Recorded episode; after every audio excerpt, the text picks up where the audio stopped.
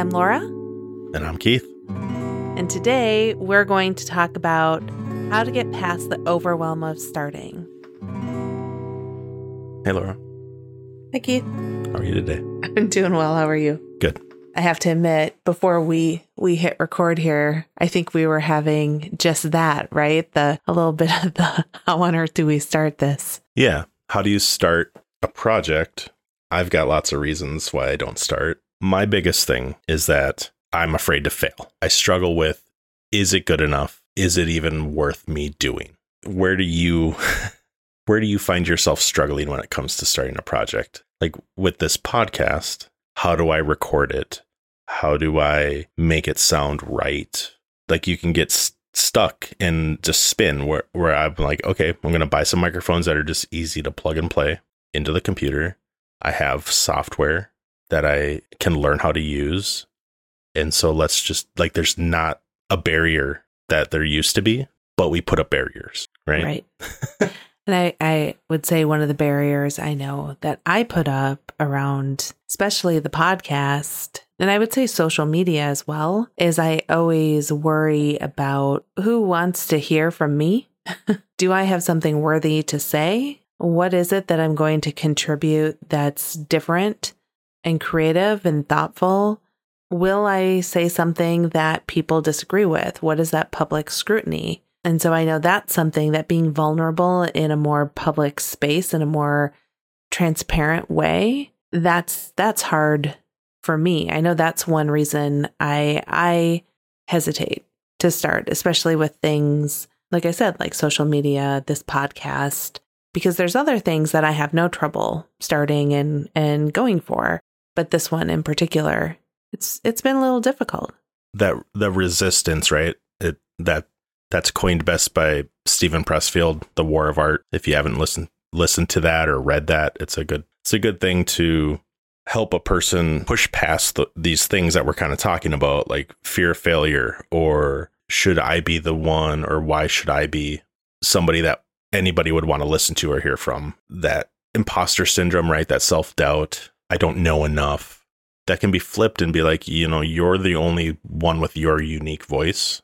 And you should be able to share that because you're the only one that can. And you can find an audience if it's something you're looking for or if it's another another thing. Let's so like the the deck. I did not we did not have a deck for years. One, it's expensive. Two, it's not necessary. But three, I don't know how to do it, or I didn't.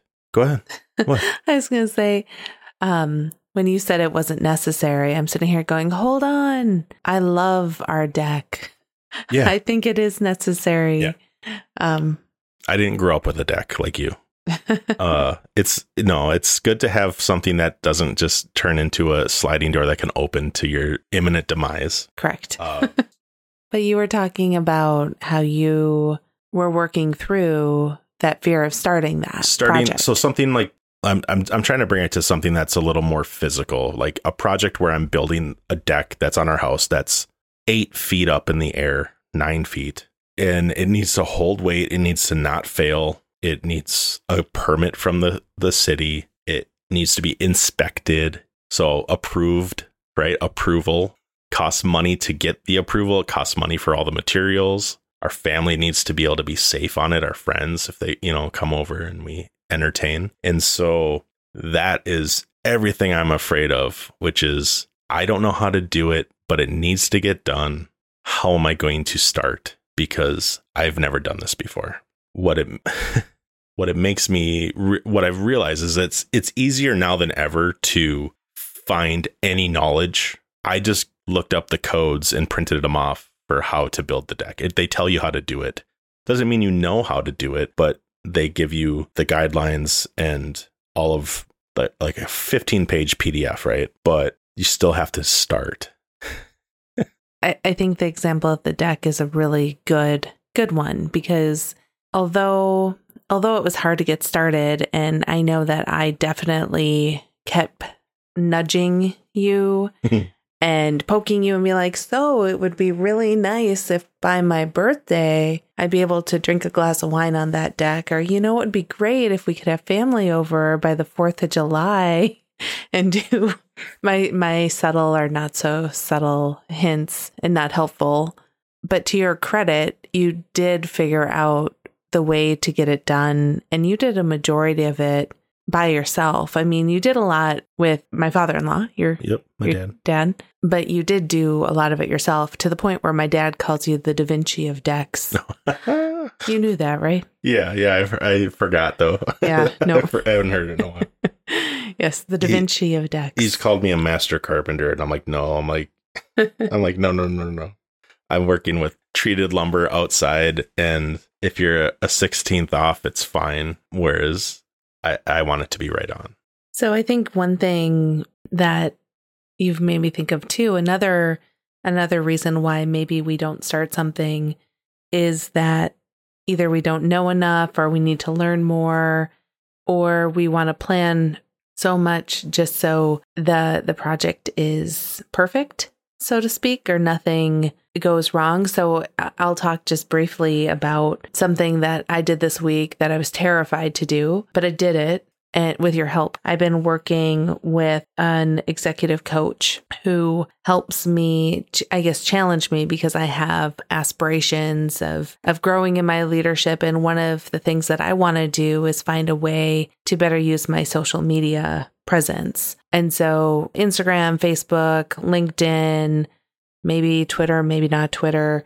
But i like i just don't really post. But i know that as I grow in my leadership and as I want to continue to progressively grow and assume higher leadership roles, that social media is something that's really important as part of that journey. And so I guess I have spent so much time reading how to do posts, how to write stories, take better pictures, how to interact appropriately and I just don't necessarily do it. And so this week, anyway, long story short, this week I had a day at work where the foundation was trying to raise money for student scholarships. I decided that, you know what, now is the time that I need to do something and make it happen. And so I wrote a story. I sent it to you, Keith. How'd that go? Just helped edit a little bit and rearrange and just tighten it up, make it pull together a little bit more. I don't know. That's what I do. I posted it on all the things, well, most of the things, some of the things. You needed to um, talk to me a little bit about how to post. What was it? A story? I had to walk. I felt th- so. I had to walk you through how to do like an Instagram story, and it's, it's there's a lot there. It's It was if- my first one. yeah. It's it, it's there's a lot there, but you just you know to what you're saying, you just you have to start. That's what comes up to me is you you can't wait for the motivation to start something. You just you need the action, and action leads to motivation. They say right. Doesn't make it any easier, but once you start, it's easier. So it's like, how do you how do you get over that first hump, right? That first little, like you've said, like change your setting, change your surroundings. When you're working on that deep knowledge work that you do, you don't sit around the house because you'll you I mean we both do this or I I fall I fall into the trap of I will do dishes, I will do laundry, I'll vacuum, I'll clean. I'm busy, so that's why I didn't get to it. I'm busy stopping myself from doing something that's actually important where you have gone somewhere else. You remove yourself from the situation of being at home so you clean, you go to a coffee shop or Yeah, I found that whenever I had big projects, especially like writing projects, Mhm. because writing hasn't been something that I typically get super excited about starting or finishing. So I find all the opportunities in the world to distract myself. And cleaning happens to be one of those, which those who know me would be um, shocked that that's the thing I go to. That's funny that you don't want to start your writing because you have never you've never lacked the writing. Like when you write, if if it's a 5-page essay, let's say, you'll write 15 pages. And if for me, if it's a five page essay, I have a hard time getting five paragraphs because I was brought up to be concise and to the point.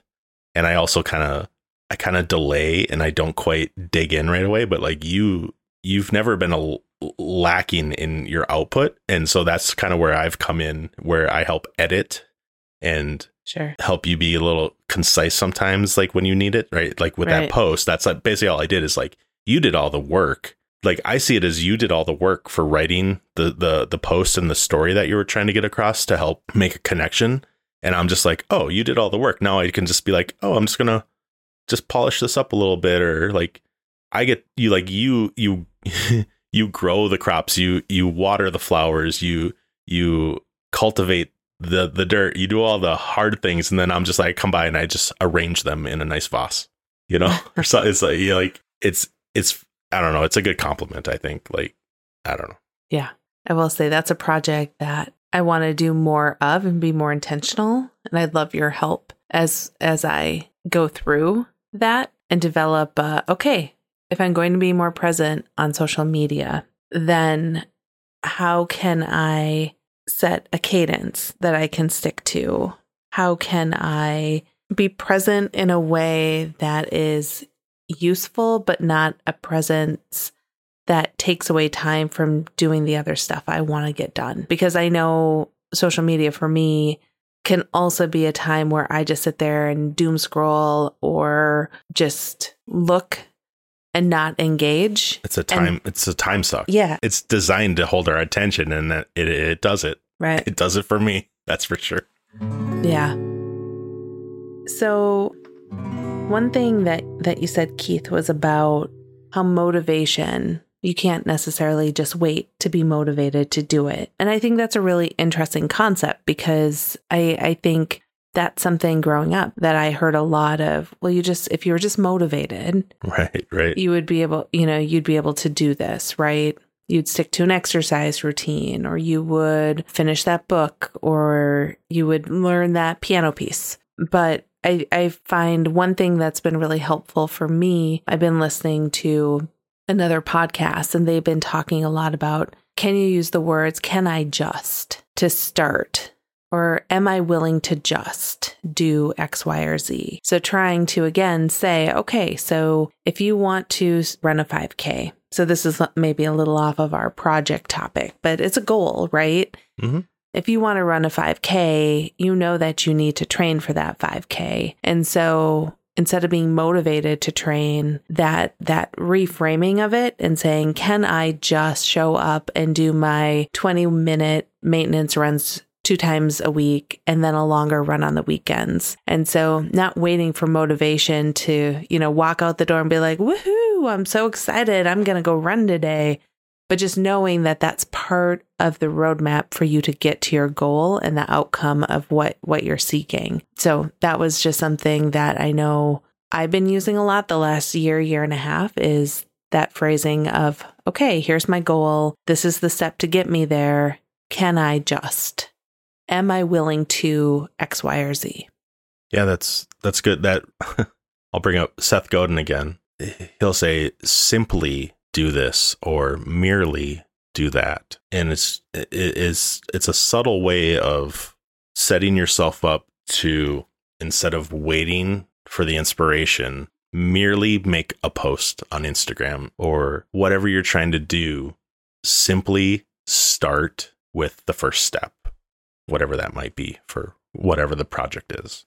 I, I think that's a really great way of thinking about it as well.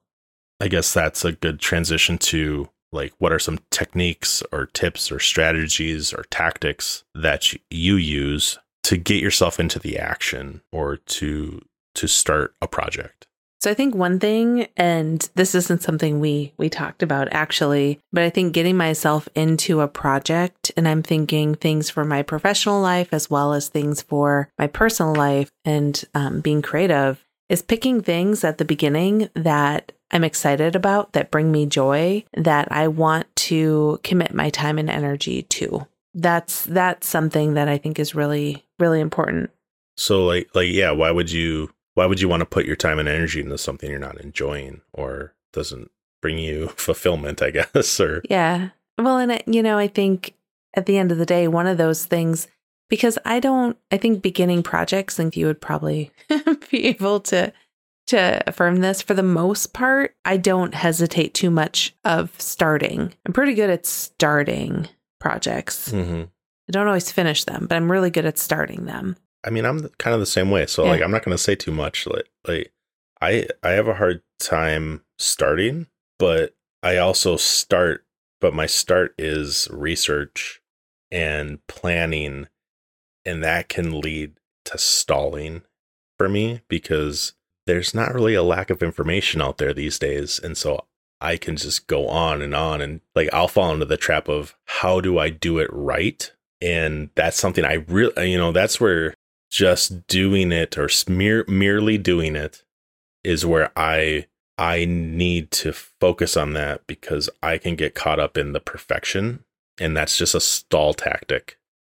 And that's something that's that it conflicts with how I come to perfection because I was we grew up in an era of getting the highest marks or doing it right, getting a 100 on a test doesn't really help you in the long run to go from 80% on something if it's good enough. That's why it's it's good enough. The effort to make something 15 or 20% better doesn't always pay off.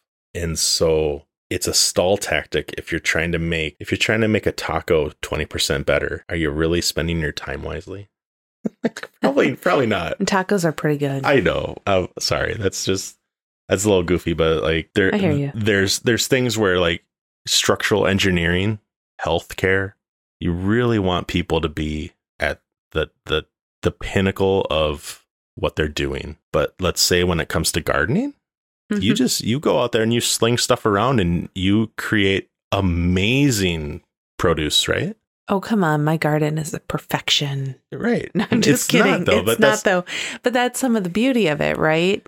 I I will to say you it is like that's how like that's Yeah. where i see that difference where i see you just like you're out there slinging mud What's and up? not really like you're out there compost and you're out there and you're I'm in you're, the dirt. you're you're you're simply gardening Yeah. and what will be will be but Yep. then you say you, you get me out there or my mom and we're like why don't you do it this way or why you know that you know, we we fall into the trap of well if we if you do it right it's right or Yeah. but it, it can be a setback i think I mean, I think that's a good point. Like gardening's a good good example because even like last year, I had some great things that worked in the garden that I never thought like poblano peppers. Hello, those are amazing. We can those. I'm putting them in soups and I am absolutely doing that again. But there was um like um oh, cucumbers, the cucumbers that I put in the garden last year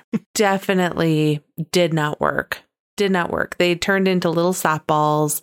They had huge seeds. They were disgusting. I probably let them grow just too long. But even the ones that were small were white and they didn't look ready and they were bitter. And so I think, and I've had things not grow. Last year, the corn didn't grow at all. Our youngest loves sweet corn.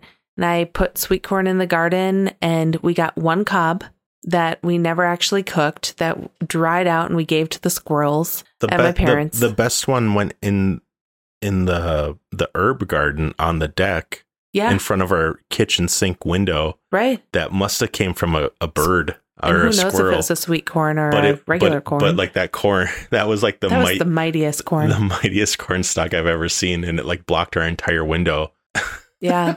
But I will say that's the one thing that I think over the years I've gotten more and more comfortable with. And I learned that from my mom around gardening that sometimes things work, sometimes things don't work, but there's no harm in trying something that seems interesting to you to try. It was interesting for me to try growing sweet corn last year.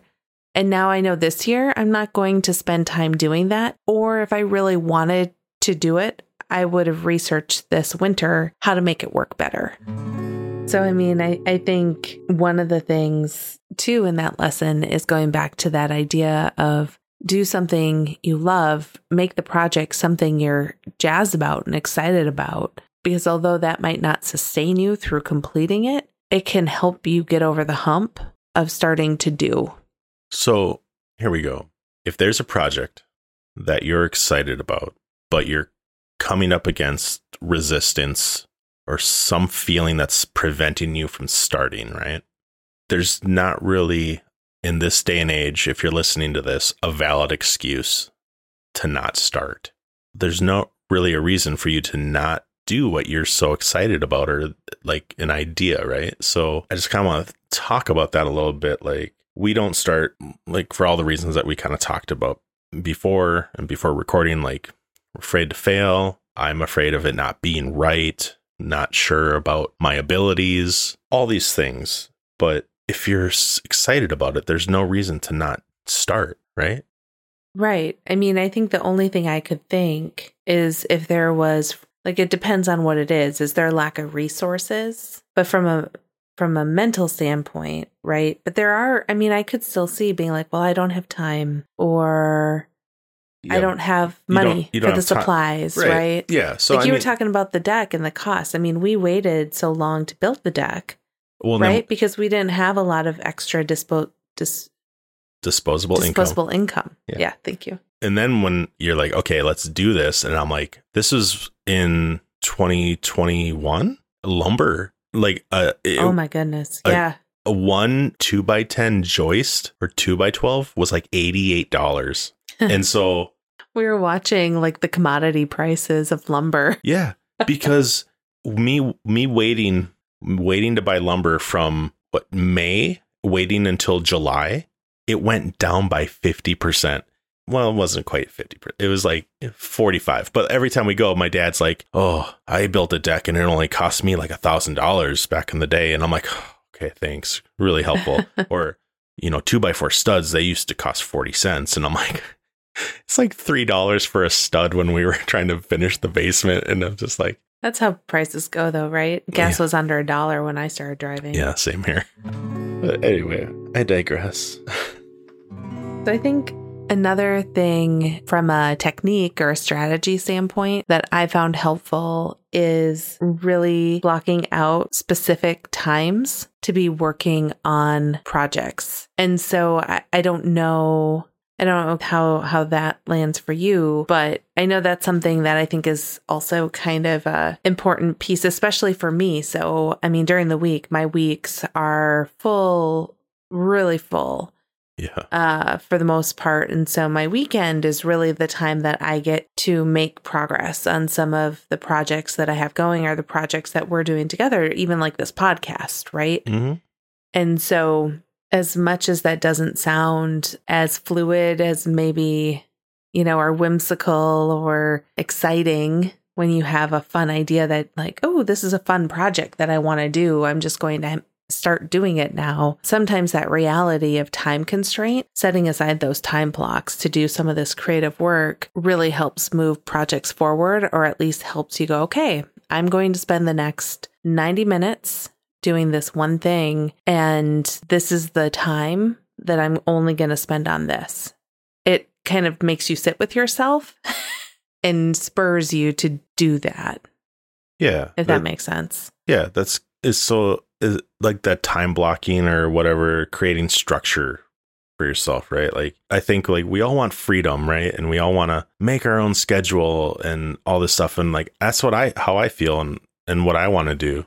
But when when you have the actual freedom who and no one's telling you what to do, are you actually doing something? And so it's your responsibility and you have to be accountable, creating structure, you know, setting aside time, blocking your time. It's not necessarily a restriction that it might feel like.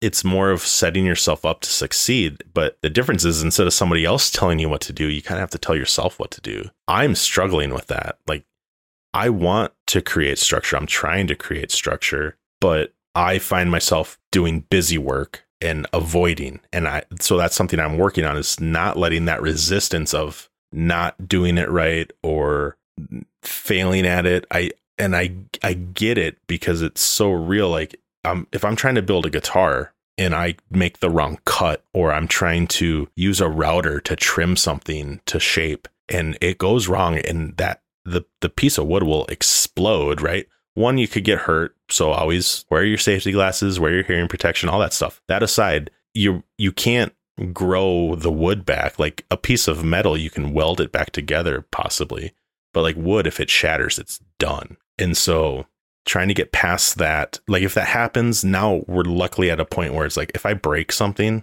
i can get another one or i can fix it. But that mindset of if i if i ruin this it's done and i can't do it again that's still there it's it's something i have to constantly work at and that's the same with making the time and the space to to do whatever it is you're trying to do with with a project. Yeah, I, I would say I hear what you're you're saying because I know when I I actually think I'm more productive when I have more things on my schedule because I have no option but to schedule things in. like the time blocks, like I was talking about. So I recently transitioned uh, positions from one organization to another, and I had two glorious weeks off in between. And I had huge plans for what I was going to do, what I was going to create, what I was going to complete, what I was going to clean, what I was going to organize. And at the end of the day, or the end of those two weeks, rather, hmm. I don't think I did a majority of what I had planned to do. I think we made gingerbread houses. I made some macarons. Yeah. a lot of macarons, way, way too many macarons. Way too many of those. This that actually brings up a, another good point is I know one thing that I do and I don't know how you, if this resonates with you or if you just see it happening with me. Sometimes when I decide I'm going to do a project, I go all in. And I'm not just saying oh, I do, I decide to do a lot or I have high hopes. No, I go all in. So, like the macarons, just to use that as the example, I've never made these before, but I thought, you know, I'm going to get the mats. I'm going to get the piping bags. I, I'm going to get the special piping tips. I'm going to make not just one, not just two, but I'm going to make three different types the first time I made them. Mm-hmm. The evening before, we are going to serve them to family at Thanksgiving. I think that's when I made them first. Yeah. And I think I don't know how many hours I spent, how many batches that just didn't fluff up and how frustrated I was. I think I was up until like two in the morning. Yeah, that's just trying to figure it out. That's like seven hours past when you're usually up. Yes, I'm a 9 p.m. Uh, bedtime person. like was, the only one in the house. She was that was my time. That was my alone time, and she's up cooking and making loud noises in the kitchen, and that's and being like, grumpy about it. Actually, that, might that, I add? Yeah, that's Keith. I wasn't happy. That's Keith time you're cutting into. yeah, but I, I mean, at the you went deep. You went. I, I you, went really deep. Yeah. Because I think sometimes what I think when I want to get creative, and and this might be a reason why I don't see. This is where it's kind of a, a the the opposite example of the overwhelm of getting started. I don't think I was overwhelmed in that. I was like, I got my my almond flour that I need for this. I got all of the dipping chocolate. I got all my supplies. I'm just going to go. Yeah, like you with stuff like that, like I don't see you getting overwhelmed. You get excited. You you look at what do I need? You get it. It's on order. It shows up when you need it or before, and then you're just it's determination. You're you are determined that you're going to make these little sweet treats and they're going to be there for the family at all of our gatherings. And I'm sitting there at 1:30 saying, "I need to go to bed. I really don't want to be cleaning up the kitchen after you at 2 in the morning. How are you still awake? You're usually in bed 4 hours ago. What is happening?" And you're just like, "I'm just going to get this one more batch in." And I'm like, "How much longer?" And you're like, 10 minutes. And then 30 minutes later, you know, we're finally cleaning up. I think I did the same thing with canning this year. Yeah, I learned how to yeah. I learned how to use a pressure cooker. Yeah. That was which is awesome. That was great. And I think everyone in the house that are night owls fell asleep before I got done. I think I was finally pulling things out around two in the morning or later. Maybe even three. I don't even know. I was there. Or unless I fell asleep on the couch. I don't know.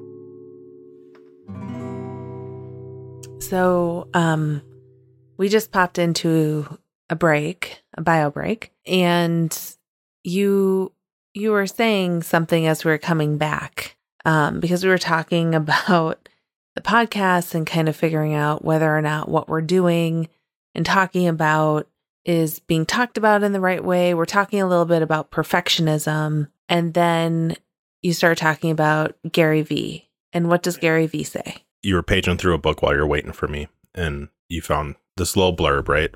Yep. And it made me think of Gary Vee. If you don't know Gary Vee, look up Gary V E E, Gary Vaynerchuk, right? Anyway, he's got a great thing that he says where he's like, you should focus on the things that you were passionate about when you were 12, 13, 14. So like when you were a kid, what what were you into and what, you know, kind of brought you joy, let's say, right? And so I was saying, you know, yeah, I should maybe revisit some comic books, right? I grew up reading X-Men comic books and stuff, and I played guitar, and I should maybe index in those things a little more and be kind of get back to those things that before you're worried about what everyone else is thinking, or maybe you're worried about what everyone else is thinking, so you kind of withdraw into the things that bring you comfort or whatever that is, you know, like music and comics were that for me. I'm reading about a bunch of mutants, you know, and I kind of felt like one too, which is me feeling different, but also hoping maybe I'm special. So that's what I brought up to you. Right.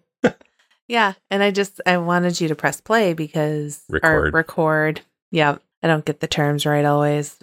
But so the quote that, that I was talking to Keith about was in this book. It's called uh, Feck Perfection by Victore. James Victore. Vic- James Victore. James Victore. This dangerous ideas on the business of life. And so this quote, the things that made you weird as a kid make you great today. And so that's what made me think of Gary Vee saying, like, maybe look back at what you were into when you were 12, 13, 14, right? And then he'll go on and be like, if my if some of my friends kept playing video games even though their parents were telling them not to, right? Like look at what some people can make doing playing video games or making video games or coding or all these things, right? So it's it's kind of this idea of follow your passions and maybe don't don't chase what you're supposed to be doing if it doesn't feel right. Right. Pretty deep, Keith. Thanks, Gary. I was thinking of um, when you're talking about that, the things that I was into as a kid. I'm like, I was into puzzles. Yeah, you still are too, right? I still am. Yeah, I use them in a different way. I, I will say, and it seems it seems a little kitschy. Maybe it's kitschy the word. I don't know. What do you mean? Tell me what you're Um, saying.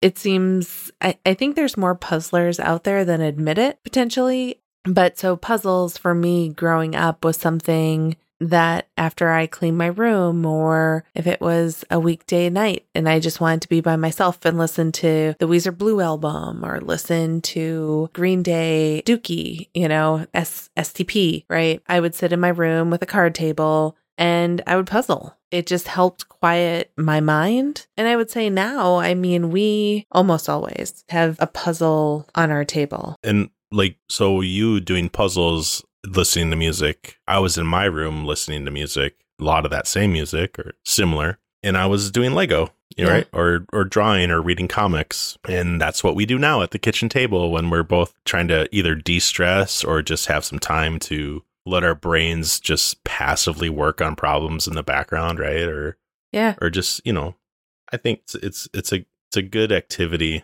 but i mean interesting to me is like we both did these types of things to music which i think is kind of funny like i forget Yeah. because i'm so in my own head and i i'm very uh i don't know particular is the right word but intense what is it i i really enjoy music and i want music on all the time i have my airpods in if i'm doing dishes and whether it's listening to music or as I get older, it's podcasts or audiobooks, but I like listening to music. And so if you're like, I want a puzzle, I'm like, okay, cool. I'm going to put some music on and I'm going to sit here while you puzzle and maybe I'll grab some Lego.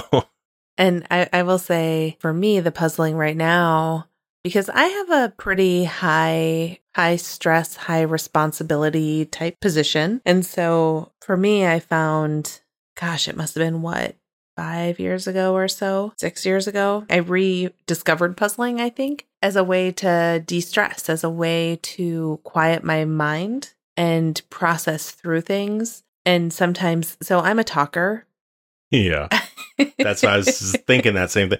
So she puzzles, folks, and she gets quiet. And so I'm sitting across the table from her while she's just looking down, organizing the puzzle, finding the edge pieces and the corners, and going through her process, which is not as particular as I would do it, but just let her do it. And My process is better. she's quiet. And I'm like, What's wrong? You're not talking. You're like, I'm just I'm puzzling. I'm like, I know, but you're not talking to me. And she's like, I'm just I'm just puzzling and thinking. And I'm like, oh like it's weird. Like she's a talker. So I think something's wrong if she's not talking. Yeah. Yeah. I think that threw you off at first, and I didn't even really know that about myself. hmm I'm like, what did Until I do wrong? What did I do wrong? Yeah. Why are you mad at me? Why Yeah. aren't you talking to me? Like I'm I'm cool. I'm just puzzling. I'm like, okay. Like, this is how I do. Yeah. Yeah.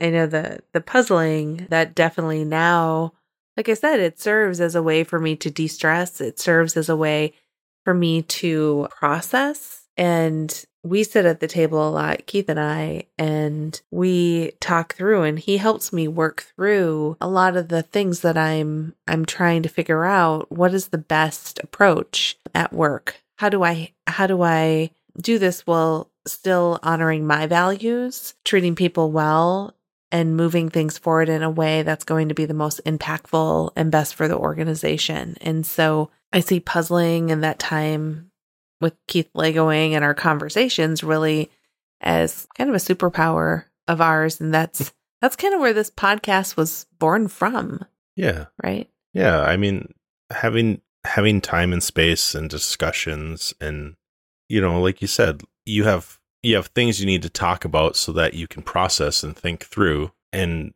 I'm more than willing to be someone that you bounce that off of. And whether I say something that resonates with you or doesn't, it's helpful, right? Like, cause I can go, I can go one direction, or if I hear something and I might say this, and you're like, no, no, no, no, that's that's not the way I, I need to think about this or go. I, I mean, that's got to be somewhat helpful too. It does Uh, give me clarity sometimes. yeah, I'm like, oh no. whether that's not- wh- whether I I get riled up. You're protective of me. Yeah, I can get riled up if if somebody's giving you guff, or if you're riled up, I can be like, well, maybe think about it from their perspective. Not that they're right or you're wrong, or you're right and they're wrong, but just the empathy, generosity, compassion, right?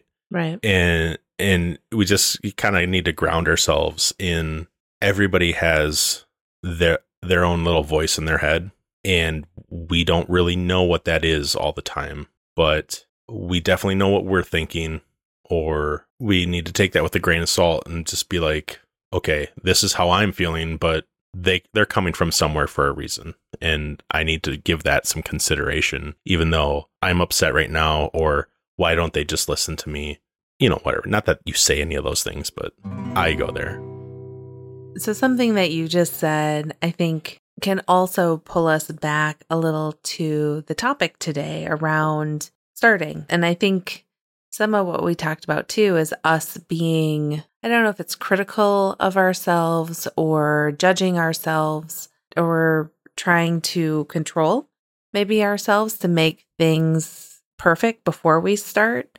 Is, is you said that it's really important to have empathy, generosity, and compassion with others mm-hmm. right? And i i think maybe could we could we explore a little bit what might that look like or or could we apply that to this concept of starting? Yeah. Yeah. How do we do that? Well Mhm. i think i mean one thing one thing i think about a lot and so again i've i listened to several podcasts and i'm really also fascinated by the work of brene brown around shame research Yeah.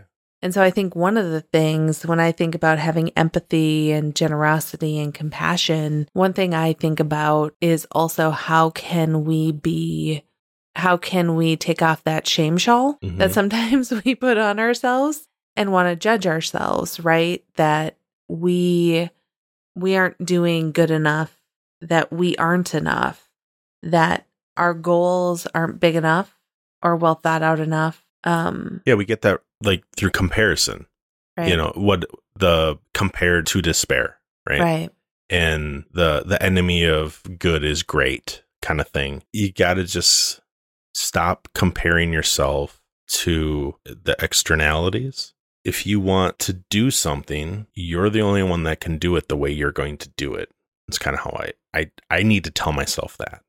I'm not saying I can do that, but I'm working on it. And I do compare and despair. That's why I have the fear of failure or constantly try to gain more knowledge of something because I feel like I'm not good enough, right? I guess you're, you're saying is be generous with yourself. Anyway.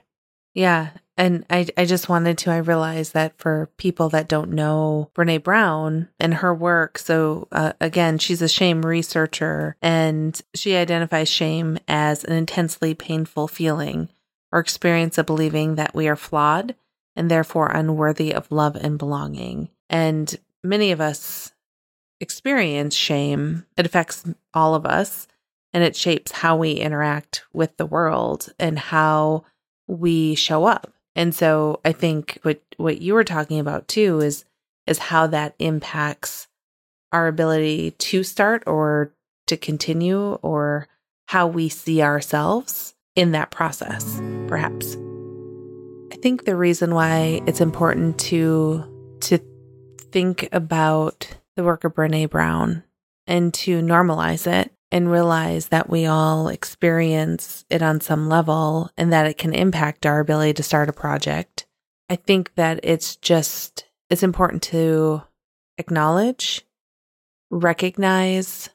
She talks about really thinking about how can you remove your armor and be who you are and show up even though you're vulnerable and maybe I'm getting too deep on this topic too. No, it's it's a good thing to talk about. Keep talking about it. Like what do you, what do you And maybe I, I think maybe the reason why it's resonating with me because when we think back to the ideas of um, having self doubt that we can achieve or what we are going to achieve is good enough by whose metric, right? Or mm-hmm. if we fear that we're going to fail or we fear that we're going to have public scrutiny for the things that we create. Shame really can weigh us down in a way to to make us not start. Yeah, it's it's an incredible motivator to not do, right? To hide from that scrutiny. I guess what I would say to that is I think I said this to you the other day. Most people aren't watching people are busy. You did tell me that. With their stuff. So just go about what you want to do. And whether, you know, so if it's you posting on social media and like the worst that happens is somebody says this post is dumb. But like if they're going to take their time to do that, it's like Gary Vee would say, he's like, he's like, oh, I'm sorry you're having such a bad day. Or what's, you know, he practices compassion. Yeah. A lot. Yeah. And, uh, it's it's a good idea to stop worrying about the outcome and simply go about doing what you feel like and the vanity metrics like on social media of how many likes or how many followers or how many friends those don't really matter but we all want them to go up it's just it's kind of a tricky trap and i i think it's better to focus more on how am i helping somebody else make the change that they're trying to make. And that's Seth Godin thing. So, um, and I'm rambling. Okay. So just to go back to the the idea of we don't know what we're doing, right? Or like what I feel like it should be easier or, you know, a couple several times today both of us have said I have no idea what I'm doing, what am I doing? So Yeah, we all feel that way a lot of the times eh, whether or not we're willing to admit it. But I think we learn at a young age to not admit that. I think I took some notes about this or, or something you said earlier. So I don't know what I'm doing, right? Or exactly. Right. I don't know what I'm doing is a phrase that we are taught at a very young age to not admit. You're supposed to know the right answers on a test. Tie your shoes, know your alphabet, know your name, know your address, know your phone number, if you ask a certain question in a class, you're you disrupt the class, right? And so we're taught to not be a disruption. But then you get to a certain age and things don't coalesce with you and you need to disrupt it. You need, as Seth Godin would say, make a ruckus.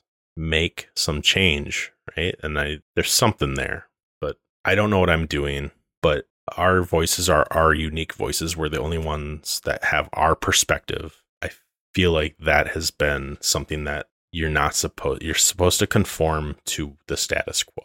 That I wrote something about it, but You didn't Anyway, have to. I mean, yeah. I think you captured it well. And I think what's interesting from a leadership perspective, because Mm-hmm. I'm, you know, I'm in a leadership role and have been for about 10 years, right?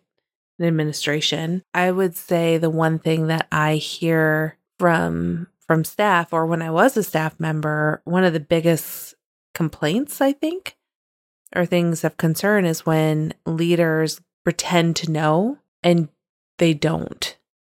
I've been in rooms where I've had supervisors say really bold phrases and not flinch. And I knew that they just had no idea what what was actually happening and what they were talking about. And some people may think that that's a really strong leader, right? To to get up, to fake it, to say and hold it. But that's something that I've never prescribed to or respected. I think it's really important if you don't know that you say, I don't know, but I'll find out. Or if you don't know, you say, you know, I don't know, but I can learn that. And so I think when you were talking about that, that was something that was yeah, I coming don't up for me too. I don't know, but I I can learn that seems like a really good frame of mind to be in versus asserting that you know even if you don't. And I think people can people can sense that, right? You can sense when somebody is just asserting what they want to be true even though you you can feel it's not. or they're just making it up Yeah, to save just- face. Yeah, just yeah, and or they think they know, which is also yeah, possible. but that's just right. that's delusion. Sometimes. Not trying to be harsh, but I don't know, but I can learn. That's a good. I like that. I mean, and I've been told by by people that I should not use that. that I should not say that. And I do think that it's something that for me as a leader, it's one of my values to be vulnerable, to be transparent. And so to admit when I don't have all the answers, I think that's one of the basic things that I can do. I'm going to read this. I don't even know what it says, but we're going to try it. Okay. She just she picked up, and I haven't even read the whole thing. Feck Perfection, James Victore, Dangerous Ideas on the Business of Life. I may have read all of it, but I may not have. It's just it's been a while. It's been a long few years. So anyway, so Laura's got this book in her hand. Yep. What's going to happen? I'm going to read you an excerpt and we're going to get your reaction to it. This is a radical idea. When you begin to see your work as a gift, it changes why you work, what you make, and even who you work for. When your work is a gift, your goal is no longer to satisfy a boss or client or even to earn a paycheck. You now work to make yourself happy and therefore speak directly to your audience because you now give them something of value, a piece of yourself. Thoughts? That's deep. You haven't read that before. No? You just open to it, and you're like, I'm going to read this. Okay. Yeah, that's, Cool, cool, you know, that's how I roll, Yeah. right? Yeah. Ready, fire, aim, right? Yeah, that's you. I, the one thing I will say I really like is the idea of seeing our work as a gift. hmm As we've been thinking and talking through some of our creative work, and when I'm looking at this, for, for when your work is a gift, your goal is no longer to satisfy a boss or client or even to earn a paycheck. Thinking about Keith, you we decided that you would stay home with the kids, hmm right? And so you didn't return to work Yep. in the like formal work environment that you were in. Paid labor went- Right. went away. Yes. Yep. And so I guess when I'm thinking about this, like when your work is a gift and your goal is no longer to satisfy a boss or a client, and you think about that decision we made, where are you at with that? How do you feel about that? if you have kids, it's always a challenge because you're all you just want the best for everyone, but what is the best, right? It's it's how what I know as the best is getting straight A's, knowing all the right answers, but it's not. It's are you healthy? Are you happy? That's you know all you really need. So meandering here. Meander away. Th- this is maybe the hard thing of me. The overwhelm of starting is maybe exacerbated by the fact that nothing really matters except for the health and happiness of you and our kids. And so I need to remember that they don't simply need me to make sure they have food, water, shelter, clean clothes. They need to see that there's more than that.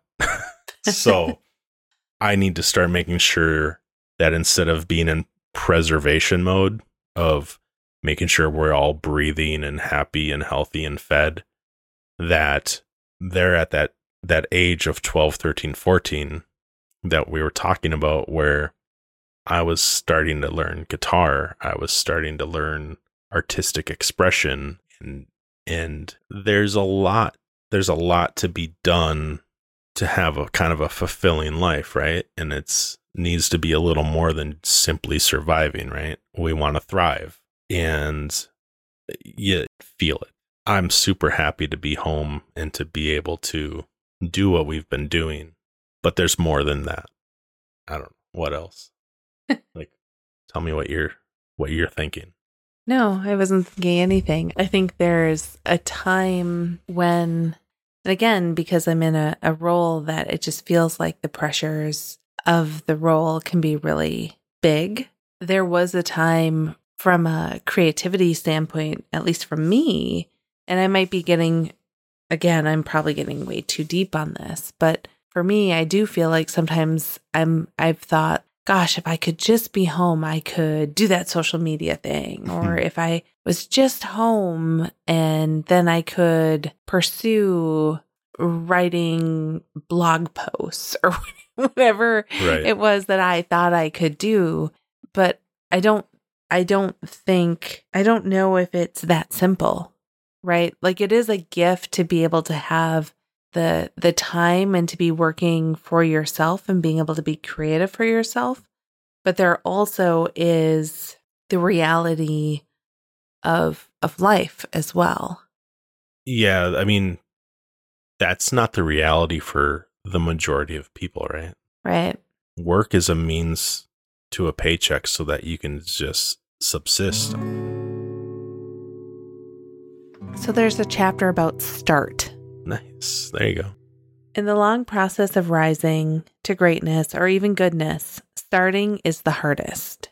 It's a commitment. And like all commitments, it's scary. Partly because when we start, it implies ownership. Our journey becomes real. It's like jumping out of an airplane with a parachute that you have to trust. There's no going back. But you can't see the world without crossing an ocean, so just start. That first step is a doozy. I've said that before, like when we've talked about maybe things that you've had to deal with. Like people don't want to take ownership. Uh, people are afraid of change, and people don't want to be held accountable. And I think that comes from how we're taught. One of the biggest things I ever learned was when I got comfortable with when I made a mistake and I didn't hide from it and I just simply went up and said to whoever was in charge, I messed up and this isn't right anymore and we need to fix it. It's scary, but if you can do that, a lot of fear and shame goes away. And usually when you do that, the person that's in charge, which I, from l- listening and learning and reading Simon Sinek, he's like, you're not in charge of people, they're in your charge, right? Like, mm, as yeah. a leader, you're you're charged with taking care of the people that you're responsible for, right? So when you when you say to the person that is in charge of you, right, whatever your work is, I messed up. If you can get over the like the embarrassment, the shame, the fear of being wrong and the failure, they don't really yell at you very much. Hmm. That's what you know, I'm afraid of getting yelled at because that was my experience as a younger person of if it's wrong, you're in trouble and you're going to get hollered at. Hopefully, the person that you're telling that you messed up to has the kindness and the compassion because what they see is you're taking accountability for your actions. And so that's what I mean that's what I think of when I when I hear hear that. The out of anything that I mean that's a lot of words but like that's what stood out is like I remember I, I it's like I can't remember the exact moment but like I remember saying that like I think I came home one time and I was like, you know, I messed up and instead of trying to hide it, I just I I told them and I didn't get yelled at. It was actually like, you know, it's all right. Yeah, that's unfortunate, but you know, we'll fix it. Mm-hmm. you know, that and I think that should be more of what happens in a lot of spaces. Yeah. How about you? Any, any No, thoughts? I mean, I think that's interesting. And the thing that stood out to me is that you can't see the world without crossing an ocean. So just start. No, that is you. That is, That is so you. Oh my god. it is me, right? That's so funny. I even speed up when I don't know where I'm going. Yeah, that's terrifying. I'm like, just I'm like, just park the car and let's get our bearings. You're like, I'm gonna go north. I'm like, that's not north. That is not north. The sun is not that way. I'm like, we're in the northern hemisphere. You're going the wrong direction. but I'm like, if I go faster in that direction, then I'll be able to get my orientation sooner. Eh, Eh, yeah, Right? That's that's the way, Logical. that's the way your brain works. That is, ha- but I will say that more often than not, that is how I how I approach things. Right? Yeah. Of okay, I gotta start crossing the ocean. Get in the boat. Let's figure this out. You probably see me as like more of a a person that like constantly knows kind of like okay, I'm gonna do this. I'm gonna move. I'm gonna go. You're always moving. I'm al- that's true. I always have a, I got I got my grandma Doris in me. It's strong, it's fierce, it's resolute to learn whatever it is I want to do. But but I would say that there are some things that I still get hung up on. Like what? I mean, again, it goes back to things where I'm putting myself out there, right? Social Being- media being vulnerable. And being vulnerable Okay. social media is huge. I have the accounts. I just don't leverage them in any way because sometimes I worry that the stories I say aren't, aren't going to be good enough or they aren't going to resonate with people or they're going to be too me for whatever that means. Interesting. They're gonna be they're gonna be you. That's good. And like you said, are they gonna resonate with people? They're gonna resonate with the people, the right people. It's okay if it's not for everybody. You know, like yeah. I can say that, and I got to tell myself that too, right? Like it's it's not it's not it doesn't need to be for everybody. Like you don't need that many people to pay attention. Right. The hard thing is, I don't even know if I'm that drawn to people paying attention to me. I think I'm more drawn to the idea that perhaps I can make some change, that I can make things different and better for people, for our communities. And one of the necessary means to the end is to get some attention. Right. Yeah, and that's that's what I mean.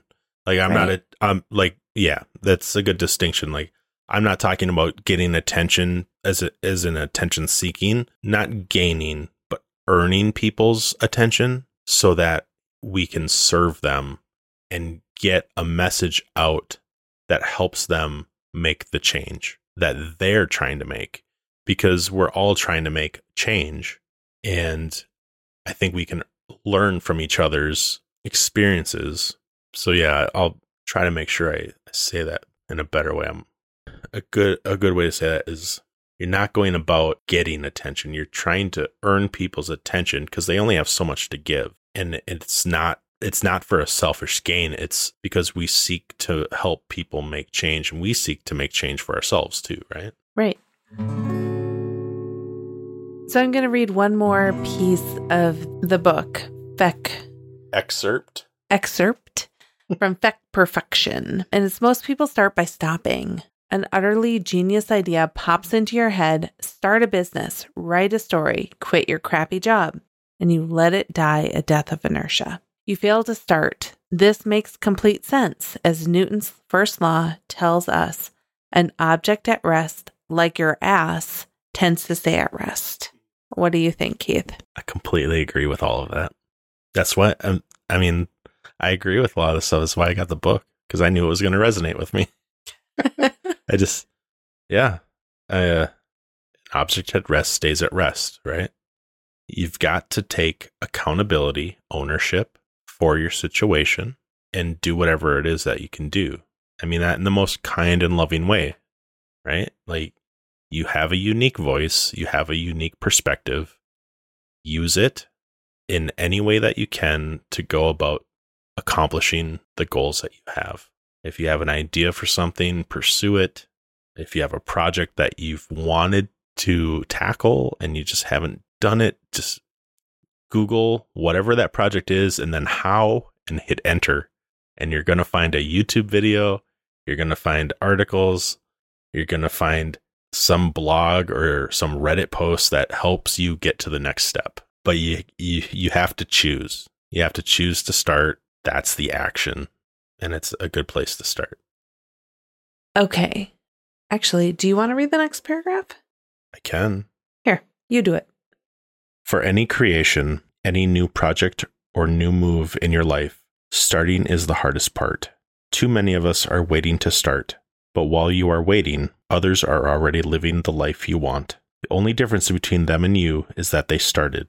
There are no special instructions, and no one is standing in your way but you. Don't think, don't rationalize, just do. Start and don't stop, because momentum is your friend.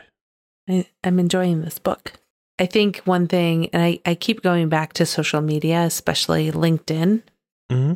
because I see and I follow people that have a really good presence, that I really respect what they're doing. They're creating a site that is a resource that gives content, that educates, that connects, that tells a story. And I think I know I can do that too, but I have that that feeling of should I start?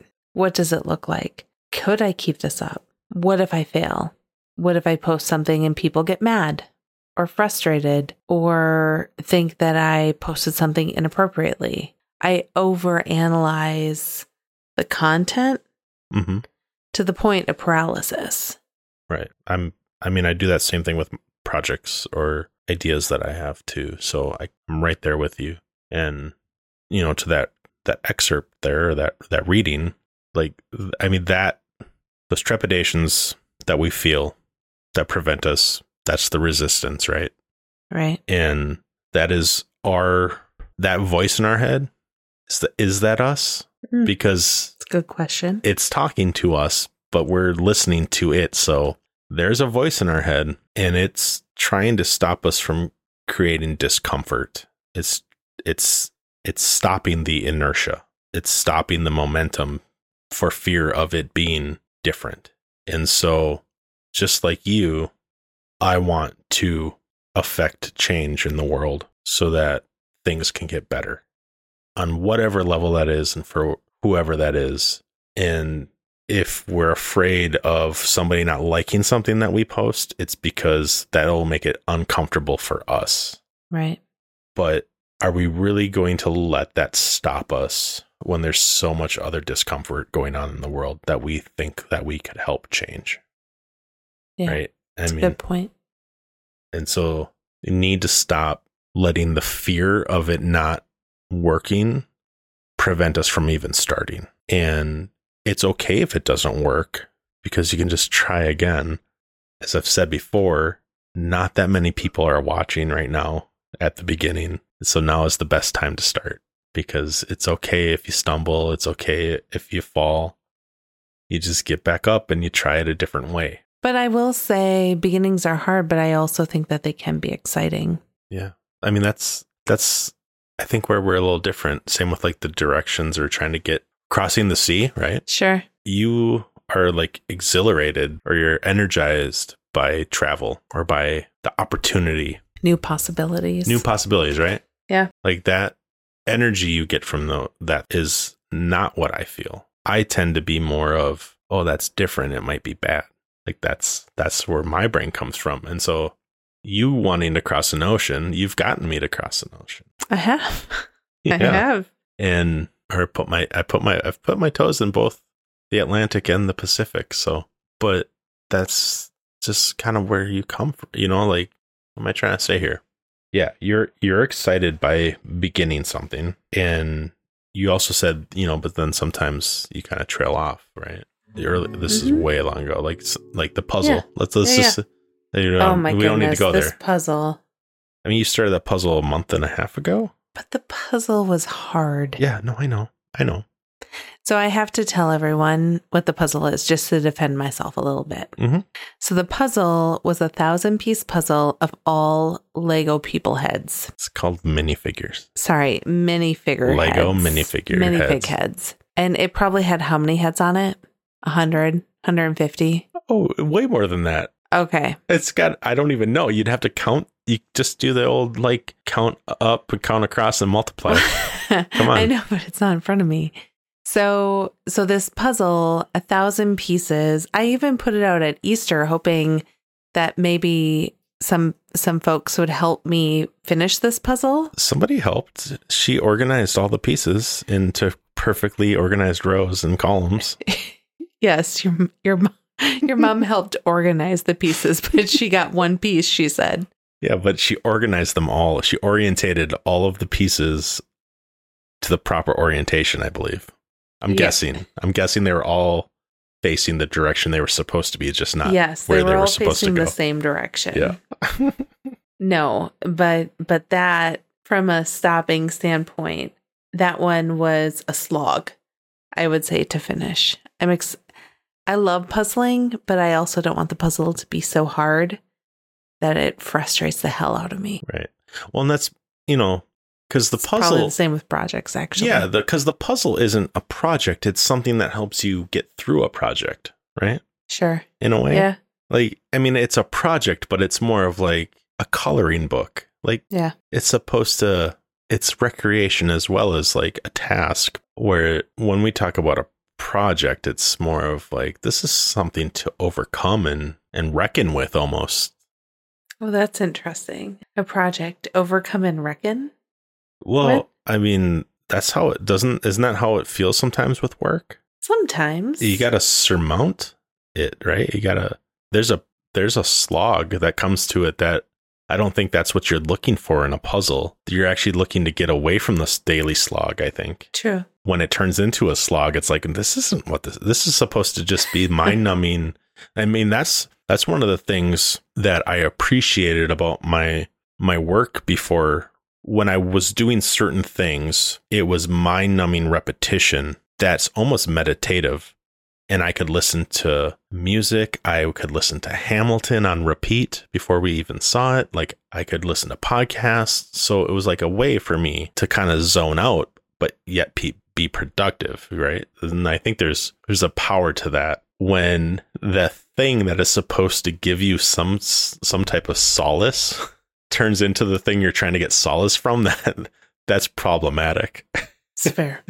It's fair point. and so but it's also kind of fun to have a challenge like i don't think you you don't quite know what you're getting into until you get into it and that on i guess there's a little epiphany that's why you start right Yeah. start instead Right. of instead of being afraid of what might happen and that's maybe why when you when you want to go faster to find out when we're lost and you want to go drive faster to f- try to figure out where Makes all the sense to me. right? Like I that and I'm like, no, let's pause, let's pause and let's step back, right? But if you if you don't start, if you keep analyzing, if you hold back and wait for the right moment, it's never going to come.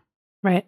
Like I think that makes sense. Like I kind of went on like three different tangents there, but it's like if you're constantly waiting for the right time, it's never going to come. Like that's a constant delay. Right. So even I mean, and this is this isn't exactly what you're saying, but I think some of it you just need to start and realize that the perfection in all of it, it's all going to work out or it's all not going to work out. But I also think, and this might be a little, I don't know what the word is, Woo woo. woo woo. Thank you. That's what they're all saying now. This might be a little woo woo, but I think sometimes things that are going to work out are going to work out. I think that's just just how it is, right? So I have a question. Yeah. about that. So you Sure. kind of you kind of said whatever will be will be kind of. Sure. So the outcome is the outcome. I say right. Yep. The best illustration of that is Seth, Seth Godin talks about that in the practice, and the outcome is going to be the outcome. You did all you can do. It's going to be Right. what it's going to be. So let's move on and do it again. But then on the other hand, when you're like, oh, whatever will be, will be, my brain goes to, I'll be like, well, if it's not happening the way I want it to, could I have done it better? Why didn't I do it better? What can I do next time to make it work right? I can't believe I failed. Why did it go wrong? You know, so it kind that kind of defeatist or deficit mindset, right? Versus like a growth mindset, maybe, or I'm not quite sure, but like I, I see the see the positivity or the the benefit of like, well, if it works out, it works out. But then there is a part of me that is, well, if I had tried harder, like that's the kind of the control freak in me of like, well, if I just was more diligent, it would be okay. And it's my fault that it's wrong because I I didn't Mm, work hard enough, right? And that's not right, but it's there. sure. like thoughts on that or like because I, I like i like the idea of not having to carry that burden of it's my failure i mean when it comes to something like gardening maybe it's like eh, you know i only got half of the cherry tomatoes i wanted because these ones didn't work and it might not be my fault or it might be but whatever i got some or i Mhm. didn't but when it comes to other things like that might have a little more weight to them it's like how do you not take on that burden of or that ownership when it's maybe just you're almost beating yourself up and it's kind of undue. Sure. Yeah, it, it's a good question. It's hard because it's one of those woulda, coulda, shouldas, right? Like, if I would have done it better, or I should have done this, or I could have done it that way, maybe things would have turned out in the way that I anticipated. But I also, I think personally, I always think, who am I to think that this is what was predestined? To think that this, the thing that I thought should turn out the way that I thought it should turn out was the way it ought to be. That's what's interesting to me is like sometimes I feel like, well, I should have done better and it's my fault or I should hold all the power.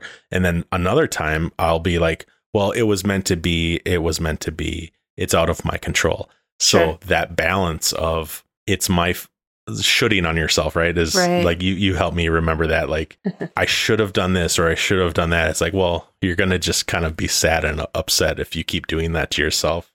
So I think one thing that's resonating with me, or maybe something that I'm thinking about, is that it's really interesting in how you frame frame it. Something that didn't happen the way you thought it was going to happen.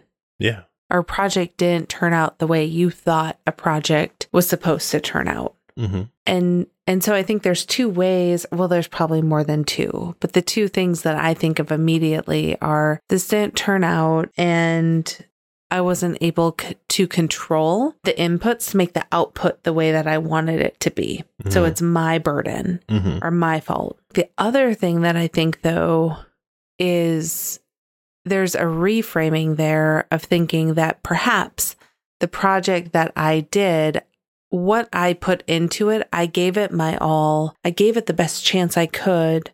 Perhaps that project, there's a different reason why it turned out the way it did. So the power kind of lies in knowing the difference between the two, right? Right.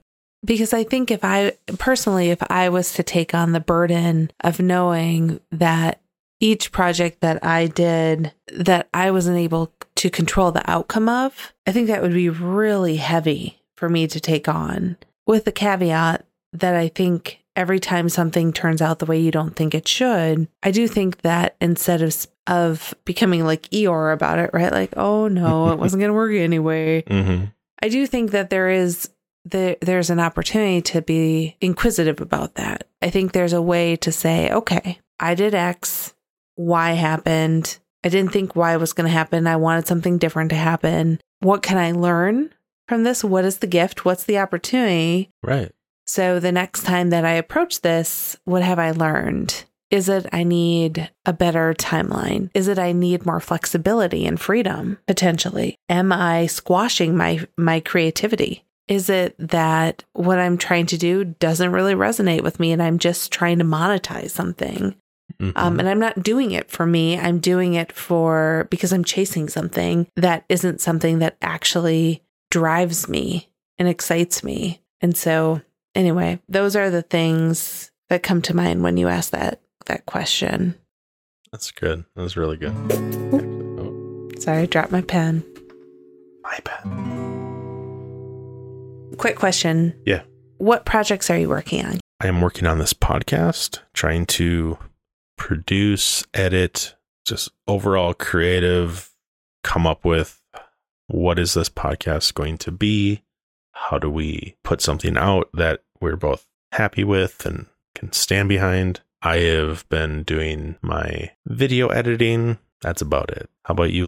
So, I have been working on growing little seedlings Mm-hmm. This is spring. We finally, the snow has melted. I'm working on watching and caring for my little pepper plants, my tomatoes, my lavender, my Thai basil, all of those amazing little plants. So, and then another project I'm working on is trying to figure out my presence on social media. But that is something that is a longer term project and it's more than just one post.